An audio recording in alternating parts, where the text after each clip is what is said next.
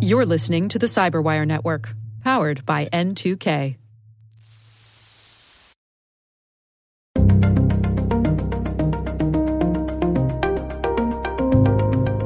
If you have a tool that is assessing the pace of learning and uh, is assessing the well-being of students for you and presenting you with information about individual children that can help inform the way you teach, that has got to be a positive.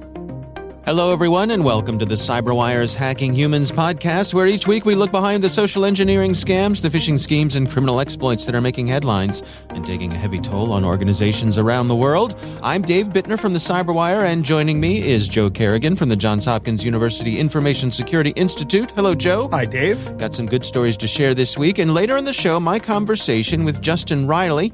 He is the CEO of Impero, and we're going to be talking about the mental health of kids in the digital age. All right, Joe, let's uh, jump into some stories this week. Uh, my story this week is actually uh, some research. This is a white paper that was published by the folks over at CloudSEK, they're a security company. Um, and it's titled Unearthing the Million Dollar Scams Targeting the Indian Electric Vehicle Industry. Really? Yeah. Now, uh, electric vehicles are hot. Yes. Uh, Especially when they use their batteries up. but um bum. Uh, and uh, and you know, I think um, I think uh, electric vehicles have, in some ways, taken off a lot faster than some people expected that they would. Right. It's one of those transitions that slowly, slowly, slowly, and then quickly, quickly, quickly. Right. Yeah, There's there a, was all kinds tipping of point. all kinds of attempts at the electric car back in the 80s and 90s. Right. There's even an Ed Begley Jr. movie, Who Killed the Electric Car? yeah. Yeah. Yeah. uh, yeah. Which is a good movie if you if you watch it. But well, this story is about uh, not so much cars, but electric bikes and scooters, Mhm. which are very popular in India. A great way for people to get around um, and very cost effective. You Right. know, and when you have congested cities and, and so on and so forth, it's a great way to get around. Doesn't cost a lot of money. Um, and a great thing about an electric is, you know, you're not like unlike a like a two stroke engine that a lot of scooters Oh, and mopeds and things like that those things are noisy and dirty. noisy and dirty. So this is much better for the environment. So this is a hot market Right. uh, in India. So what the scammers have done is uh, they have created phishing lures, and they're using Google Ads uh, on uh, keyword searches Hmm. um, for folks who are looking to open e-bike dealerships.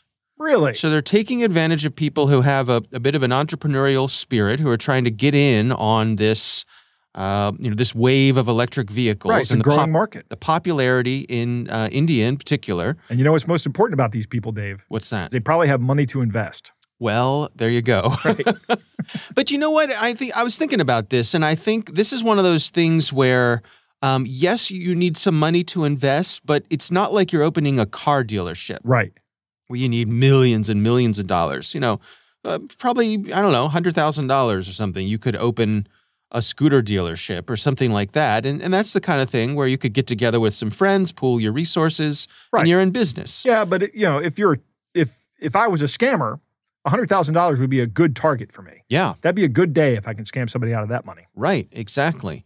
So what these folks are doing is uh, they have these they run these Google ads, they attract people, and then they they uh, they send them to fake websites. Mhm. And they say, "So you want to be a, a dealer for our electric scooters, our electric bikes?" Hmm. And so now they start gathering information from the folks, and they lead them down a path of pretending like they're sending them, you know, that they're setting them up to be a dealer.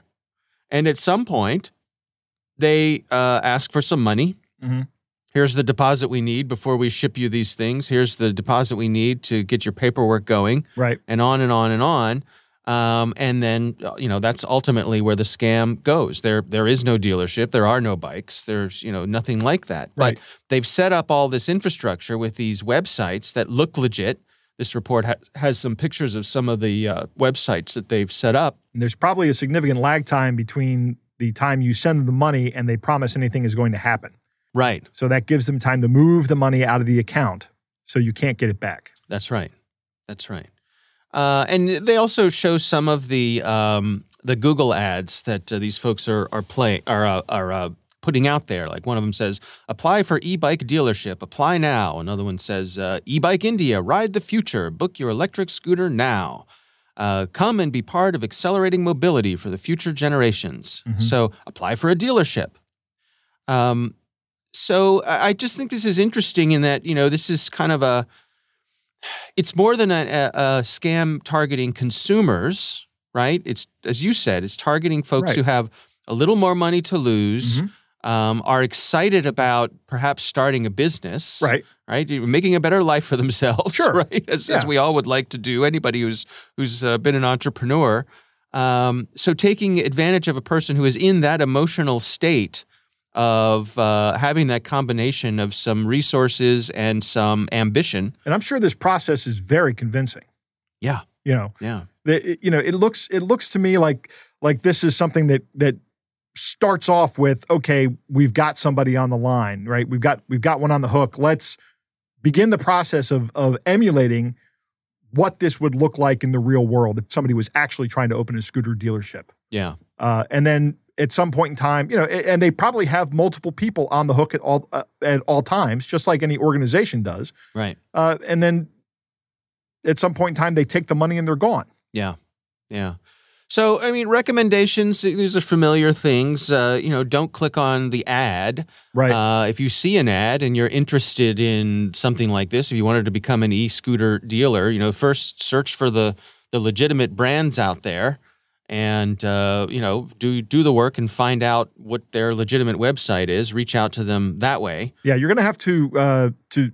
I don't know how how the legal system works in in India, but if I was doing this in the U.S., I would definitely have an attorney involved, Mm, right? Just to make Mhm. sure that I'm dealing with the right people, so that I don't get scammed. But Yeah. you know, again, that's another cost that I'm going to have to incur. Uh, also, I'm going to in in this kind of case, let's say I was going to open a franchise. hmm um, and I want to open a, I don't know, Arby's franchise. Sure. Let's just pick one. Why not? I'm not doing that until I go to Arby's headquarters. Okay. I'm going to go there Mhm. and and talk to them and make sure and meet these people face to face because a franchise is not a small investment, right? Yeah. yeah. It's it's a large investment. So I'm I'm going to go out and and meet these people. Same with with a dealership. I'm gonna if I'm gonna I'm going to go to an office space, a physical office space, and and meet these people. hmm Uh, and that's how I'm going to protect myself against this. Yeah. Uh, the other thing is, it's interesting that this is a uh, this starts with Google Ads, you know, search ads. hmm Um, this is a problem that we've been talking about for a number of year, years with Google uh, about about their ads, and Mhm. frankly, they're not incentivized to stop it because these scammers do give them money to to run the ads. Yeah. Um, I don't think it's a large portion of their business model, but they do have a perverse incentive to not stop this from happening. Yeah. I'm not saying they don't stop it from happening. They may very well try make an effort to do that, but the incentive is not there. Right, and and I think it's, it's very much a cat and mouse game because you've got you know the scammers figure out ways to uh, avoid or evade the the automated systems that Google has Yeah. to sort of root these things out. That's right. And so then Google is left playing a game of whack a mole where they're Mm-hmm. responding to reports. And, and I think, you know, Google does in good faith take things down when they're reported to them. But if something figures out a way to avoid their automation, it's hard for Google to do that. Uh, as I always say, operating at scale, right? Well, if you can't do that at scale, maybe you shouldn't do that. right. um, so that's that's but that's where we are, right? yeah, that's where we are. Yeah. All right. Well, it's an interesting report and uh, slightly different than some of the ones we've seen, and that's what caught my eye about it. Uh, we will have a link to that in the show notes. Again, that is from the folks over at CloudSEK. All right, Joe, that's my story this week. What do you have for us? Dave, my story comes from Vade Security. They're a French company. Mm. Uh-huh. and uh, they have released what they call their 2021 Phishers' Favorite Report, Hmm. which is uh, a pretty good report. It's 16 pages. You do have to cough up an email to get the report, though. Hmm. Uh, so keep that in mind. Uh, let's play some games, Dave. Okay. I, I- love doing these when we get these kind of reports out. Okay. If you were going to pick the number one impersonated brand in a phishing attack, what do you think it would be? Mm, I would say it's probably a shipping company. So Oh. I would say like UPS or FedEx. Ah, wrong. okay. the number one, and this is this is new from this year. There, it's up. Is Facebook. really? Facebook is number one. Hmm. Okay. Uh, in fact, the first shipping company isn't even on this list until number eleven. It looks like, Huh. and it is not FedEx or UPS. Okay. Can you guess who it is? Oh, what's the big? What's the international one? Yep. Um, You're on the right track. yeah. I Red and yellow. Yeah, it's like three letters. uh, DHL. DHL. Thank you very much. Okay. Yeah. Yeah. Now, if you're going to pick cloud services, who do you think the number one cloud service in uh, impersonation would be? I would go with AWS. Ah, you'd be wrong again. Microsoft. Microsoft. Okay. right. Now, if you were going to pick the largest e-commerce site, That would be Amazon. ah, there you go. ding, ding, ding, ding, ding. You got it. okay. I'd be doing all right if I was a baseball player. One out of three. Right. okay. Now, uh, their their financial services website is a French company that I've uh, never heard of. But Yeah. so let's let's discount that one, Dave. Okay. If you were going to go with another financial services company, what do you think is second on their financial list? Financial services company? Yes, Uh, I would say like Merrill Lynch or, yeah, one of the big, one of those. Okay. Well, if you're going to go with like traditional financial services company, you're close. It's, it's Wells Fargo, but higher on the list is actually PayPal. Oh, okay. PayPal is is is pretty high on the list. Yeah, I guess I don't reflexively think of PayPal as being a Right. financial services company. We don't think of that. Yeah. I find it interesting that that Facebook is dominating the uh, the social media phishing, Hmm. and you know I think I know why that is. Yeah. And here's my suspicion. First off, I think Facebook accounts are valuable, Mm. particularly when you build a uh, a business presence on them. Right Mm-hmm. now, we're in the process of doing this with my wife. She's starting a small business, Okay. and uh, one of my concerns is the security of her personal account because she's an admin on the business page that she has. I Right. see. Mhm. I'm also an admin. Our daughter is also an admin. Mhm. Uh, but if they got access to her account, her personal account, they could come into that page, kick my daughter and me off of as admins, and start marketing anything else, change everything about it, take complete control of it. And we've seen that happen. Right. Uh, and getting that back from Facebook is very, very difficult. Oh, you just call up Facebook customer support, Joe. Uh, Just call the 1 800 number. Someone will answer the phone and, and be on your request. Right. Hey, Joe, right what away. can I do for you? Yeah. Oh, Joe, good to hear from you again. what? Someone took over this? Oh, well, that won't stand. We'll fix that right I'll- now. I'm just going to do it right now while I have you on the line. Yeah. It, it's a service. it's a service that people would even gladly pay for, right? Right. Like if Facebook had a page recovery, um, right. a page recovery feature that Right. that you could pay a hundred bucks to get your business page back. Yeah. Um, Name your price. Talk about your perverse incentives. right. you know, people would pay for that, Yeah. especially if if their business business pages got taken over. hmm Um, uh, you know, our catch of the day is actually from a friend of mine, hmm uh, and it's from a uh, a person who I don't know if they're impersonating his friend or if they took over his account, Mm. but they're trying to scam him.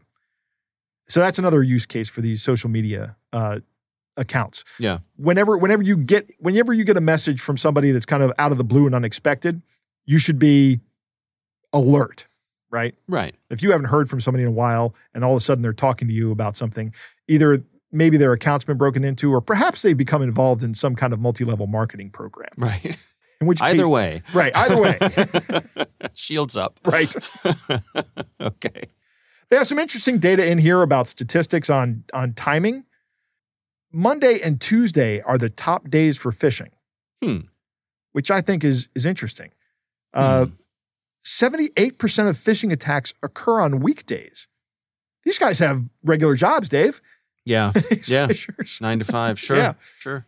Uh, Monday and Thursday are the top days for phishing Facebook, and Thursday and Friday are the top days for phishing Microsoft, phishing for Microsoft credentials. Huh. Which that doesn't surprise me. right? Because if you're phishing somebody for Microsoft credentials, you're probably going after a Microsoft 365 account Yeah. that a business uses. right. And the best days to hit those are at the end of the week when people are tired Mhm. and they're just looking forward to getting out of, out Just want to clean out that inbox Right, and hit exactly. the weekend. Yeah. Yep. Yep. Makes sense. So the, the report is from Vade Security. Uh, you can check it out if you want. They have a pretty good summary on the page uh, on the link that we'll put in the show notes. Uh, but if you want to click through and get the whole report, it's a pretty good report. Yeah. All right. But it's got a lot of interesting statistics. And you know, Dave, I love statistics. Yes, you do. All right. Well, it's time to move on to our catch of the day.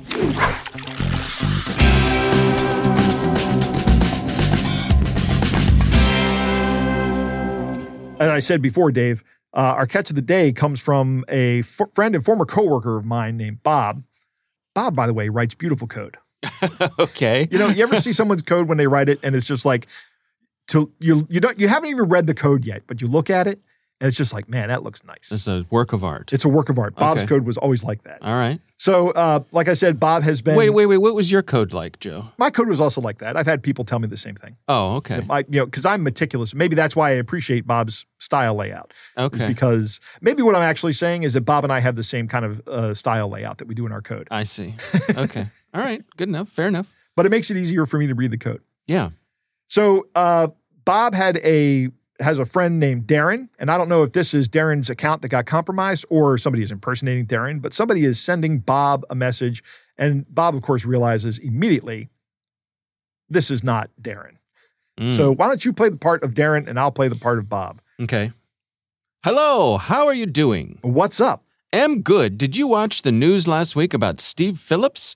He is the agent in charge of the new program by the federal government for those who need assistance paying bills, buying a home, starting their own business, going to school, or even helping raise their children. With old and retired people and disabled, I got $85,000 delivered to me when I apply for the grant, and you don't have to pay it back. Damn, can I borrow five thousand dollars? Let me give you the link to text him. I'm sure you will qualify for it. I don't need the link to text him. Trust me. Don't send. Oh, okay. If you can't, bye. Can I just borrow five thousand dollars from you? No. Come on, bro. You don't need $85,000. How about just $2,000? Have use it for basic things. Oh, how about $500? So at this point, Bob just starts messing with me and goes, Hey, how are you doing? Did you hear about the actress that got stabbed last week? Reese something. I'll pretend you said Witherspoon, and then I'll say no with a knife.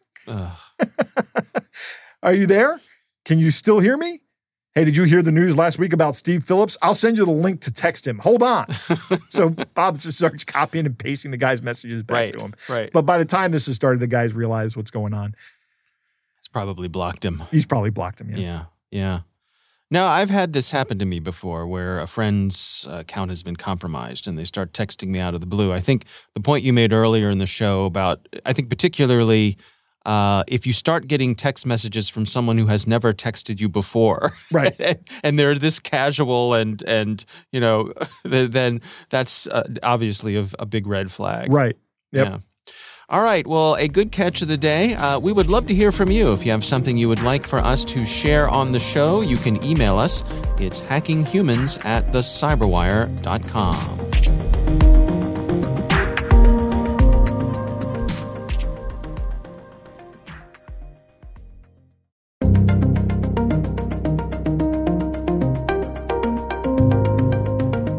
Joe, I recently had the pleasure of speaking with Justin Reilly. He is the CEO of a company called Impero.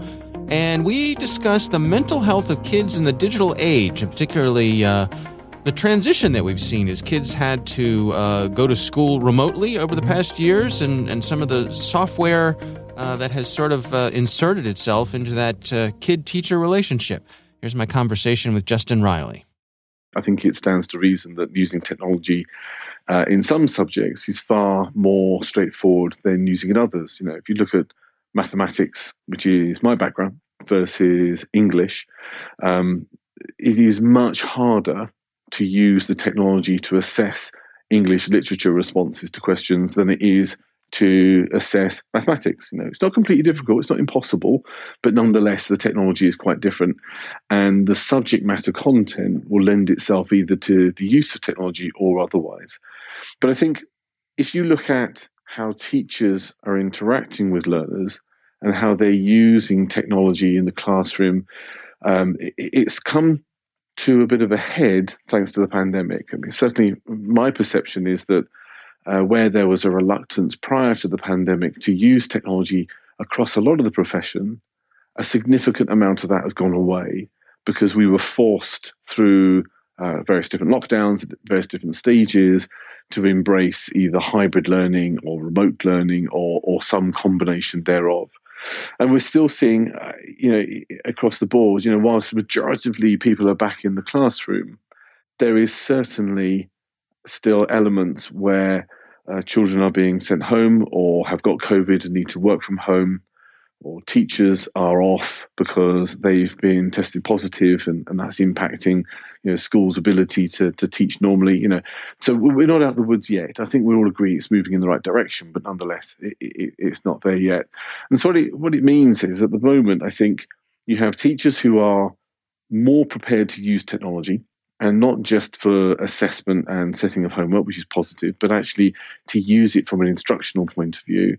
And you have organizations who are busy creating the tools and the content to help teachers to deliver education virtually or face to face in you know, use of technology. And the, the number of devices, you know, in the US, you're almost at a one to one ratio of device to learner. So access to that material is also much more um, prevalent. It certainly is something that, that we're going to see increasing throughout the world, and we're moving in that direction.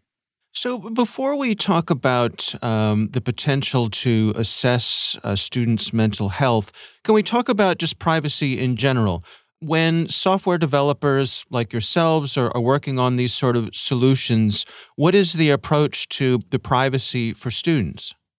It's i mean i can only talk about our organization but I, I think this is certainly true of the majority of my peers. You know we put data privacy and the child very much at the center of what we do. Uh, and we work daily to try and protect children and that comes in various different formats. The, the first one is to make sure that only those that have access or have a need to have access to the data get access to the data and secondly, what data they can access should be dictated by their role. In other words, it's not a, a free for all, dip in and have a look around. Then you've got to look at who owns the data. Actually, we are we are not the data owner. We process data and we you know enlighten teachers uh, and educators to some of the outcomes from that processing, but we absolutely don't own the rights to that data. Now, once we've done analysis and we've created should we say, information for teachers to use, that's then put into the hands of those teachers and it's for them to go and use, or a counsellor, or a digital safeguarding lead, or, or whoever it may be. So, in order to do that, we have to get permission from each and every school to do that within the school context. You know, we don't have the right to to pull the data out and use it unless the school has assessed what we're doing with it uh, and ensure that we're complying with all the decent uh, regulations and rules that we have to. So as it stands at the moment, we are GDPR compliant. We are, you know, we applied to COPPA, FERPA. You know, we go through them all. So, in terms of assessing a student's mental health and, and uh, determining if a, a, child may be struggling, you know, in a classroom, I think uh, good teachers have a sense for this. They can tell if, if a child is having uh, not a good day or, or worse how do you go about doing an assessment like that with their online interactions? So, one of the things we are looking at, and this is one of a number of different things that we look at, is what they're trying to do.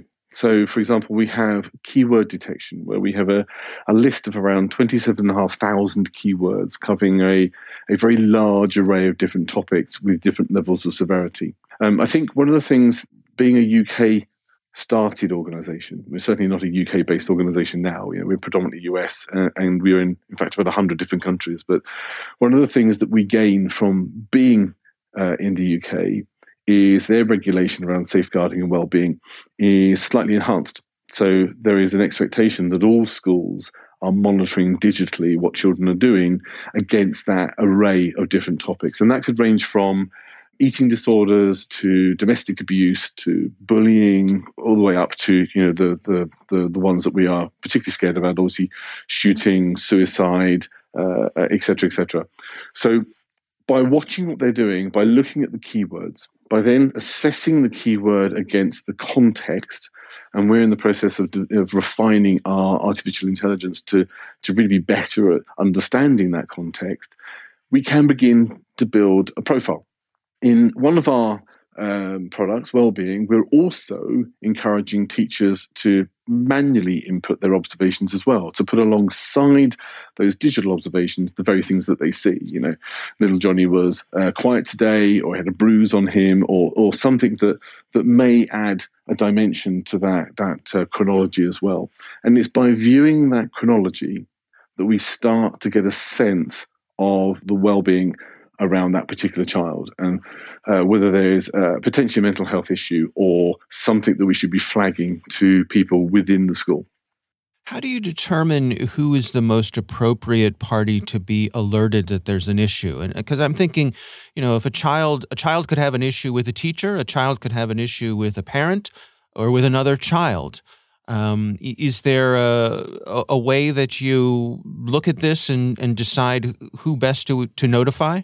Well, we, we won't make those decisions. The decisions would come from the school. So we would expect the school mm-hmm. to work with us to identify who the right character and the right player in that child's life would be.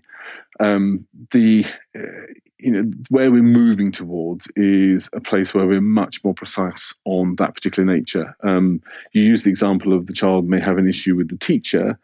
You wouldn't flag a concern of that nature to that particular teacher for obvious reasons. You would need to find right. a counsellor or, or someone else that was within the school that would be the right person to contact. And, and, likewise, if you're talking domestic abuse, the last thing you want to do is to send a text to the to the parent and say, "Hey, we think there's this problem going on." That that in itself would be just a, a trigger. So right.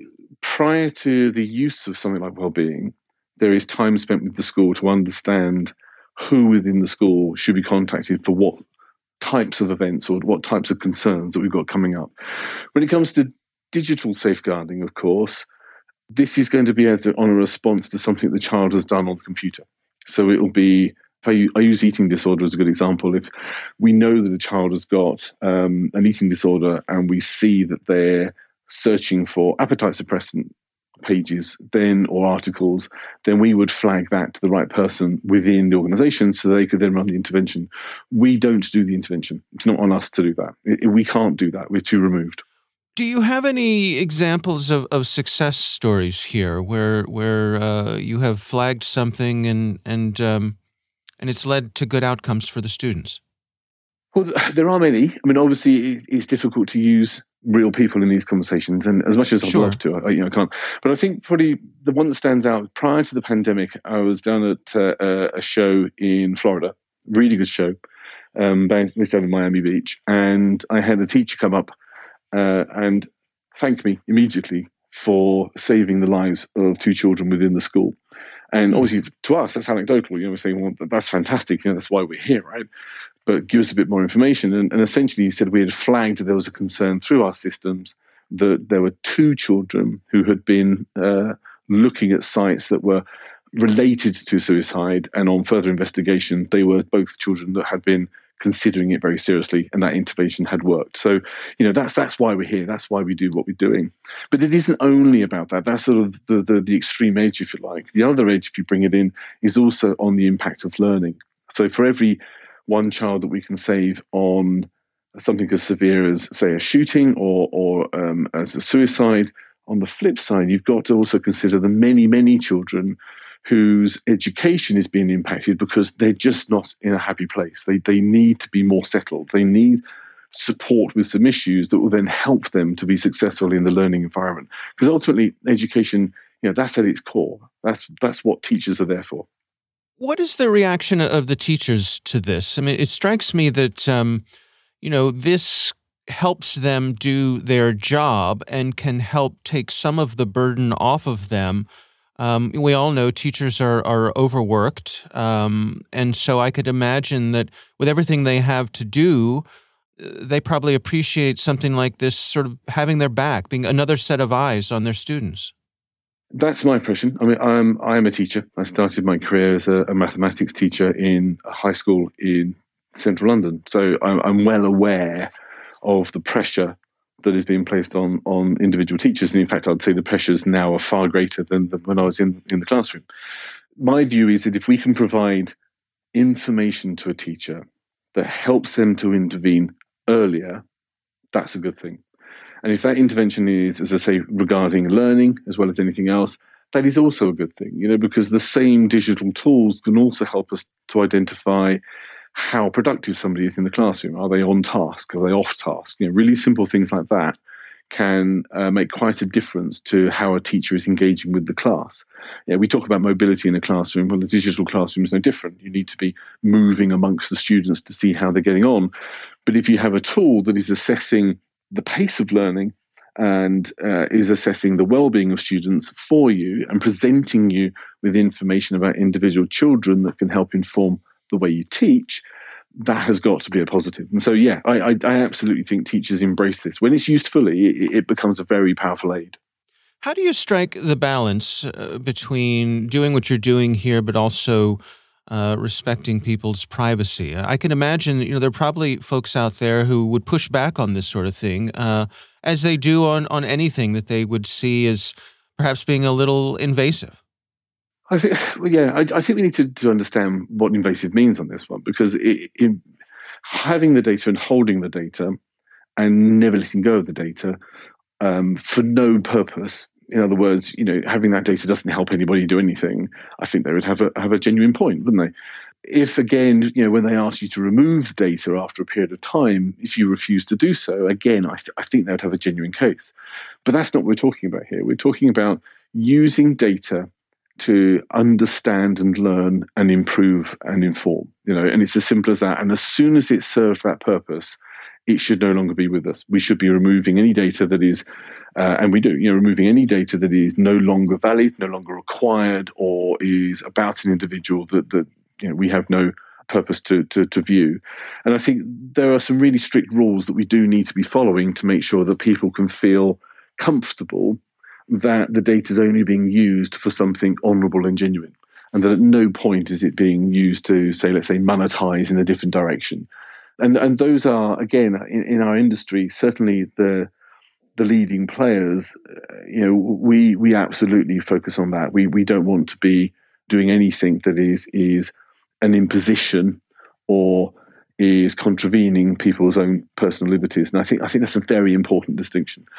But at the same time, if I've got an opportunity to assess millions of children, to understand better the early triggers that may lead to an event, I think we have an obligation to do that as well.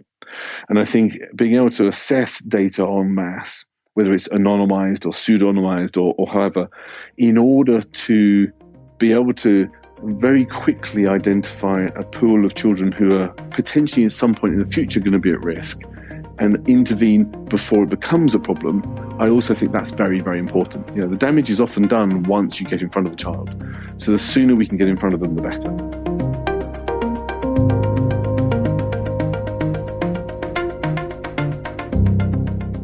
All right, Joe, what do you think? Yeah, I'm not sure how I feel about this, Dave. Hmm. Um, you know, I, I, I think that aiding in teachers updating their teaching style for kids is great. Yeah. Right. And and that software that says, okay, maybe these kids need uh, you to do something different, right? That's fine. That's wonderful. You mentioned this before the interview, uh, and I'm not going out on a limb on saying this, that the, the education system globally has been really disrupted for the past two years yeah. or so. Uh, and that has had an impact, and that we are going to be seeing that impact for years to come. Mm-hmm. Uh, we can all agree that that privacy in education is paramount, right? Right. Um, again, not a controversial statement. You know, I'm not I'm not going out on a limb and saying anything here. Um, but it's much more important when you're evaluating the mental health of a student mm. as well. Mm-hmm. So I, am I'm, I'm glad to hear that Justin has uh, a serious attitude about the privacy of the data for his students, and he's not using it as uh, marketing data. That's great. That's yeah. fantastic. Yep. Um, and the examples he provides are are wonderful. You know, it it is it is fantastic that he was able to enter or that he was able to provide information that allowed teachers to intervene in the case of suicidal students yeah. or students who are considering suicide. Fantastic. Good work. Mm-hmm. Um, and systems like this can help teachers intervene when it when inter, when intervention is necessary. I would think. Yeah. Um, my only concern is I still have concerns about the data privacy, Hmm. um, and and I understand that uh, I still tend to err on the side of privacy and still be tend to concern myself with with the privacy, particularly when you're talking about children. So as Yeah. long as as long as this technology is implementing the proper controls and safety measures to make sure that that is in place, Mm-hmm. okay, then Yeah. um, that's good. Yeah, it, I mean it's an intimate relationship It that our your your student your your kids have with their teachers. Yep. And we put our kids in our teachers' hands for a huge part of their life, Right. and trust them to uh, let us know if they think our kids are have are struggling with something. Right. And so shifting that to, I guess, putting a wall between our kids and the teachers, the That's technological wall, that makes it all the more challenging. Right. So maybe software like this can help. Oh, you're talking Uh, about like put, when you say putting a wall, you're talking about the distance. Well, yeah, exactly. I mean, the teacher's not wa- walking through the classroom, Right. you know, having a sense for that kid just doesn't seem right today. yeah, they're not getting as much body language reading from them. exactly. Things of that nature. Exactly. Particularly if the kid turns off his camera while he's in, in class. Yeah. Right. Yeah. And you Uh, could imagine a kid who's having trouble, who's struggling, would do just that. Yep. Yeah. hmm All right. Well, again, uh, our thanks to Justin Reilly for joining us. Uh, really interesting stuff. We do appreciate him taking the time. Definitely.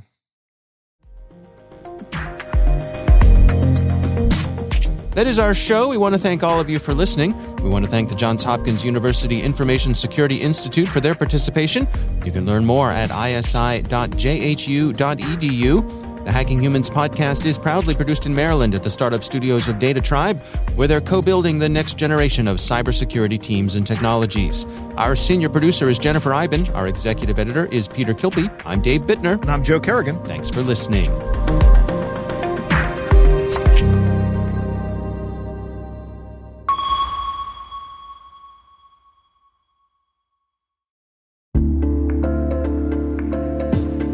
Hey, listeners.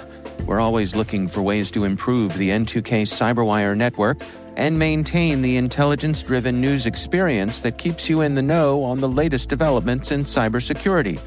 We've launched our 2024 audience survey and would love for you to take a few minutes to share your feedback. And hey, there's even a chance to win a $100 Amazon gift card if you complete the survey.